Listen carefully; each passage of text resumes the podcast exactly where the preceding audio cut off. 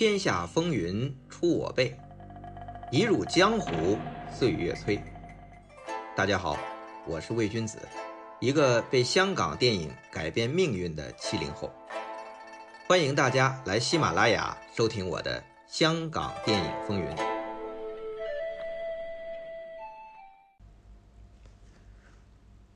上期我们讲到，《倩女幽魂》是徐克担任监制。导演是程晓东，但其实现场拍摄的时候啊，经常是徐克带一组，程晓东带一组，分成两组去拍。对徐克来讲啊，这可不是个别例子，在他的电影工作室里，很多他监制的电影都是这样。这个换句话来说啊，就是监制中心制。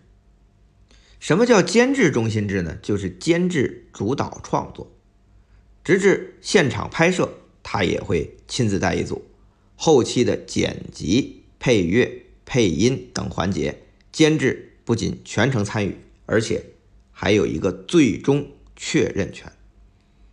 可见，徐克作为监制，权力明显是大于导演，甚至可以说，徐克这个监制做了很多本应该是导演做的工作。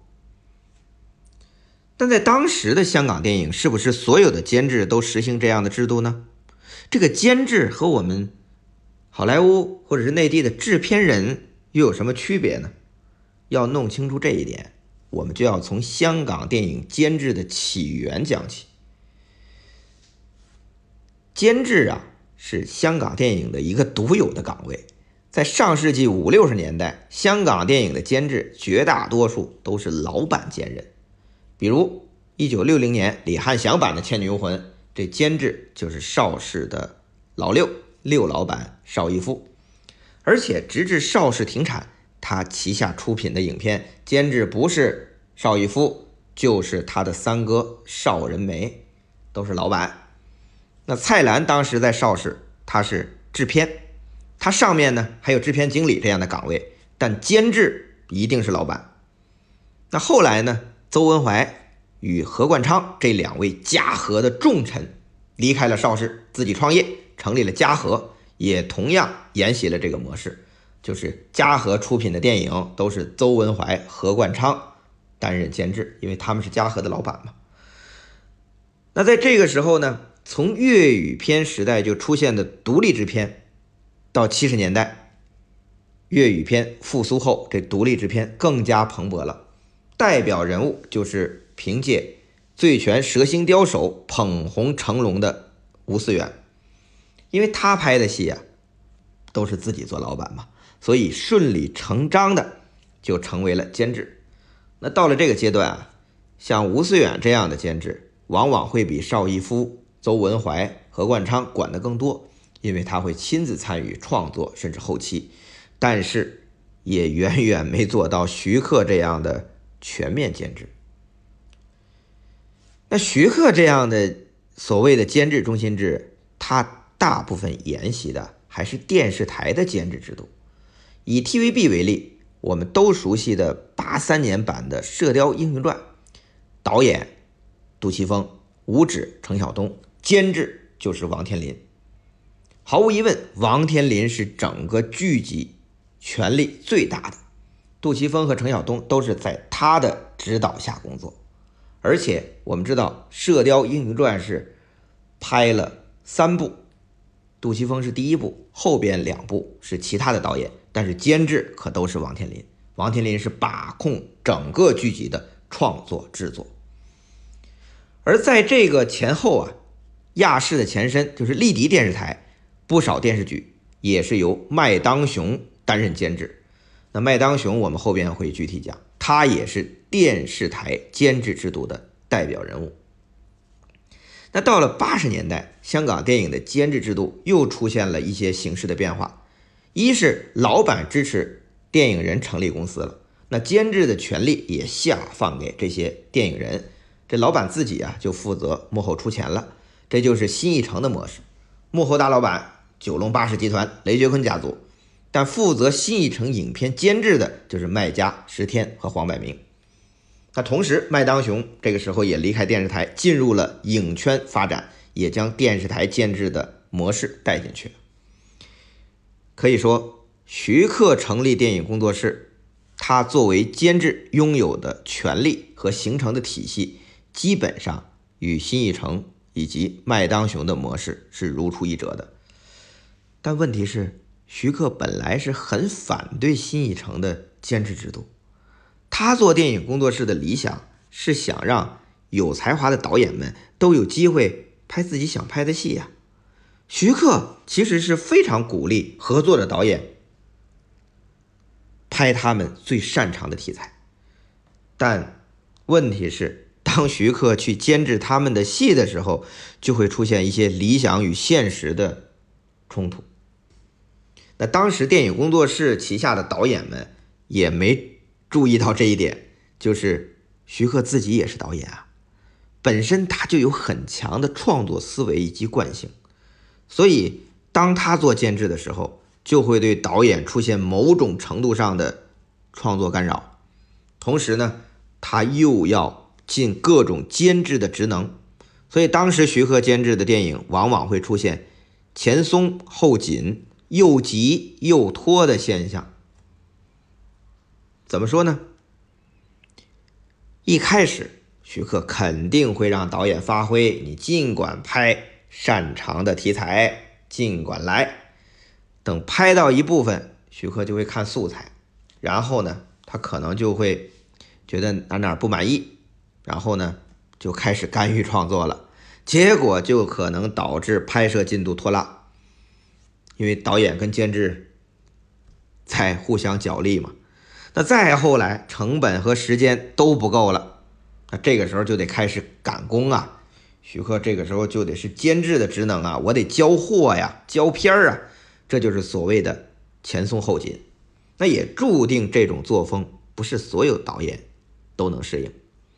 举个例子，拍《英雄本色二》的时候，因为这部戏啊是要赶1987年的圣诞档，为保证进度，我们前面也讲过，是由吴宇森和徐克分成两组去拍，吴宇森去美国拍。周润发和石天的戏份，徐克在香港拍张国荣和狄龙的戏份。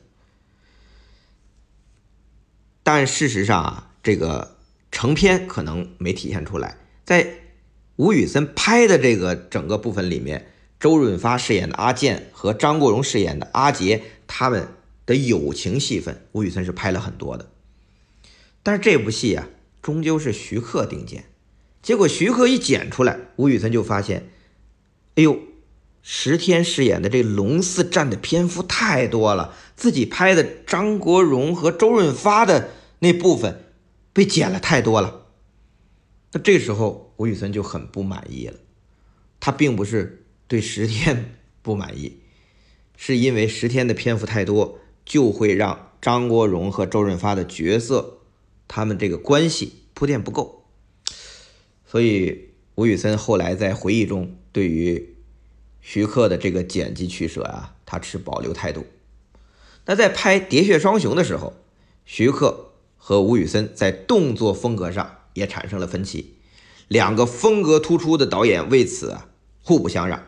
最终，吴宇森还是按照自己的想法拍出来了，形成了鲜明的吴式动作美学。这么说吧，吴宇森。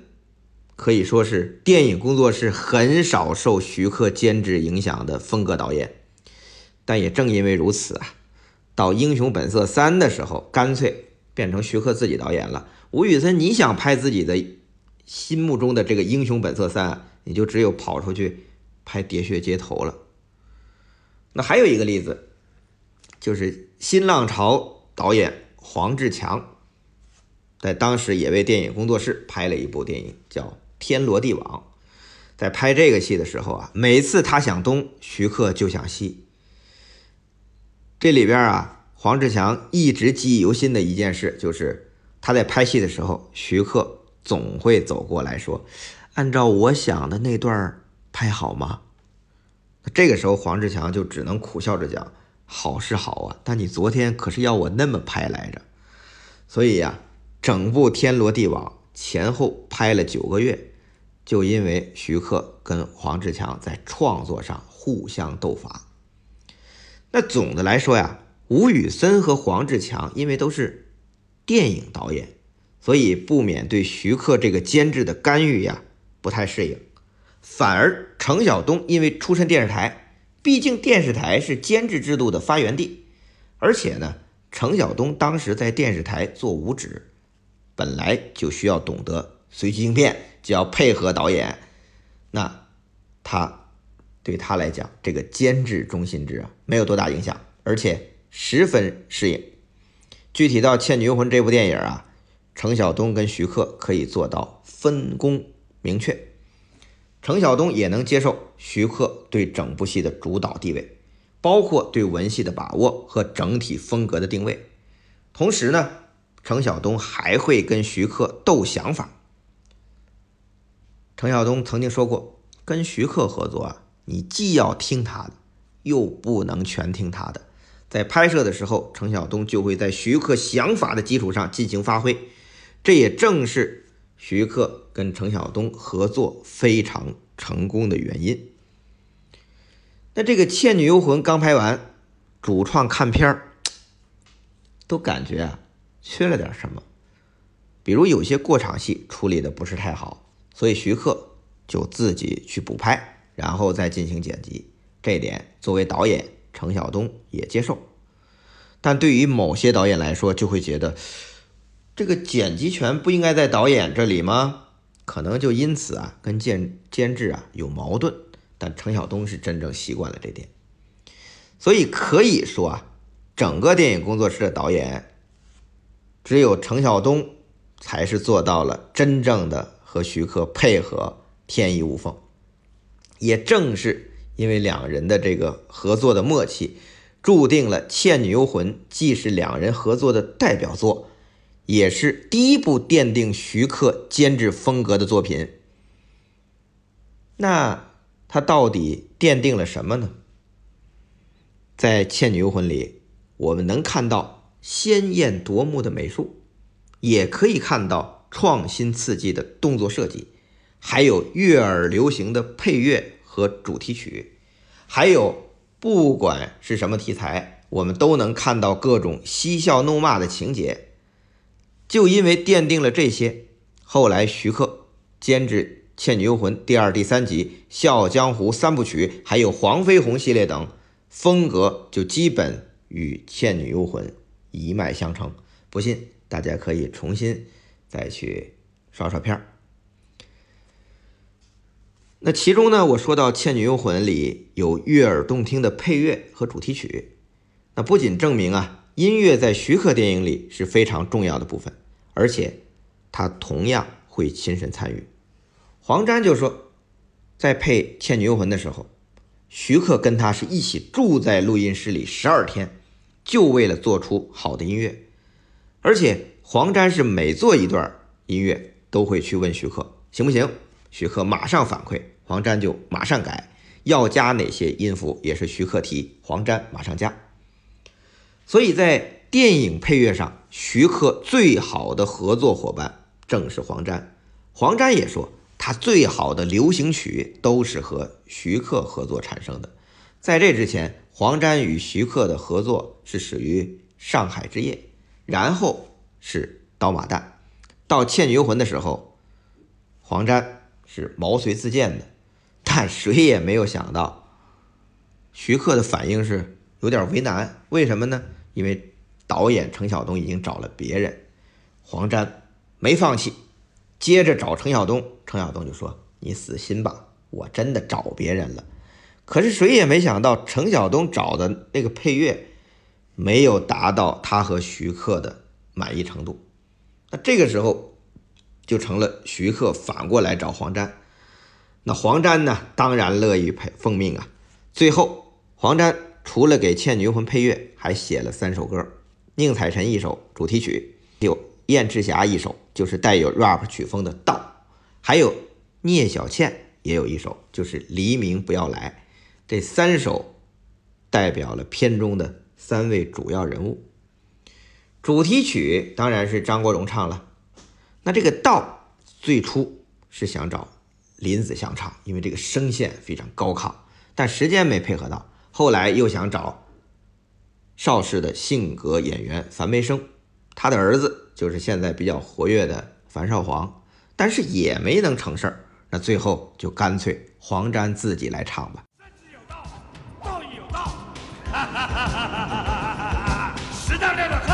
阴道两道汉，邪门歪道，时来运道，旁门左道，生来有道，爱我一道，不让人道，妄言大道，横行霸道，快哭神道，豺狼当道。嘿，我只求我道，我自求我道。那至于《黎明不要来》这首插曲啊，本来不在计划之列，但后来徐克一看，你看这个电影啊，宁采臣有他的主题曲了，燕赤霞有他的主题曲了，那聂小倩怎么也得再来一首吧？但是这个时候时间已经非常紧了，如果这个时候你再去创作，根本完不成。好在黄沾手里居然有一首存货。是他之前担任编剧的一部戏，叫《先生贵姓》，是钟镇涛和曾庆瑜主演的。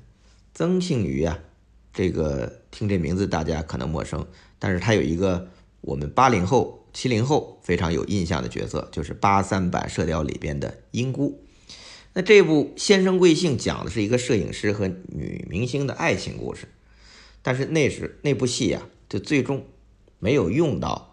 这首《黎明不要来》，那徐克这提出赶着要给聂小倩来一首，黄沾就觉得《黎明不要来》，你听这名儿，这个歌曲的名字就像女鬼最不希望天亮，哎，内容也非常合适，就拿给徐克听，徐克也非常满意，最后就定了叶倩文带王祖贤唱。那在第七届香港电影金像奖上，《倩女幽魂》这三首歌破天荒同时入围最佳电影原创歌曲，但是最后得奖的是《黎明不要来》。那黄沾是夺得了最佳电影原创音乐，成为当时港片配乐的一段佳话。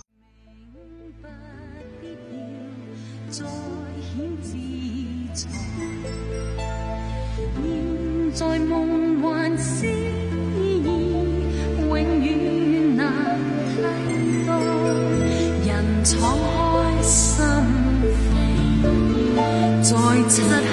中抱着你，莫让朝霞流进来。那张国荣这个时候就开玩笑说：“你看，三首歌，黄沾和叶倩文。”都拿奖，就我没拿。不过呀，张国荣自己是真的喜欢《倩女幽魂》里边这首主题曲，在一九八七年他的专辑里就把《倩女幽魂》放在了最后一首。结果这张专辑是以三十万张的数字成为一九八七年香港年度唱片销量冠军，为张国荣的歌坛战绩再添荣光。但话说回来呀，这《倩女幽魂》。上映的时候啊，第一周票房反响是比较一般。当时啊，不光徐克，连黄沾都非常紧张，绞尽脑汁的想宣传文案，想给《倩女幽魂》多打广告。这是好戏呀！好在这部影片越到后边上映越火。据当时的数据啊，香港的票房将近一千九百万港币，是年度票房的第十五位，反响在香港算是不错。在其他市场就可以说是火爆了，比如说在中国台湾，《倩女幽魂》在台北地区的票房是四千八百万台币，成为大台北地区年度票房第四。在韩国就更不用说了，被观众和电影专业人士至今都奉为经典，是一代人的回忆。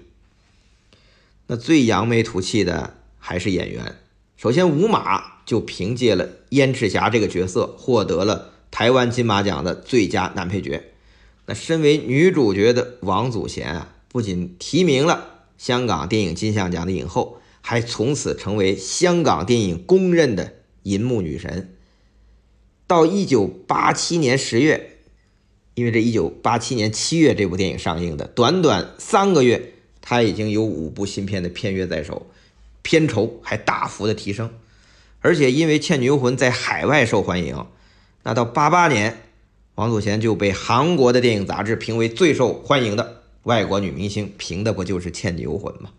那韩国的记者媒体呀，还专程到香港为她拍摄特辑。那为什么亚洲观众都这么喜欢王祖贤？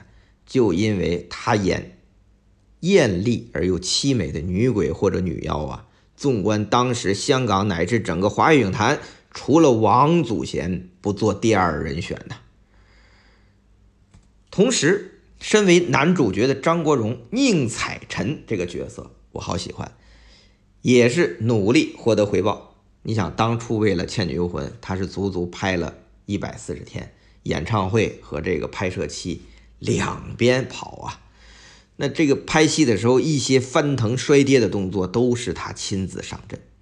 而且拍摄期间，王祖贤的经验不多，表演稚嫩，那张国荣没少在现场提点甚至指导他。而张国荣呢，这个。对王祖贤的这份亲切，也让王祖贤倍为感动。他在片场就是叫张国荣为哥哥，那这个花名就从此成为张国荣最为熟知的外号。那正因为《倩女幽魂》第一集成绩太好了，所以在片商的要求下，徐克迅速筹备《倩女幽魂》第二集。那我们看一下啊，第一集是一九八七年的七月上映，十月第二集已经举办开机仪式，开拍了。按照当时的香港速度，这第二集应该很快出来啊。结果这部续集开拍不久，居然停下来了，拖到三年后，也就是一九九零年的七月才拍完上映。这中间到底发生了什么呢？请听下回。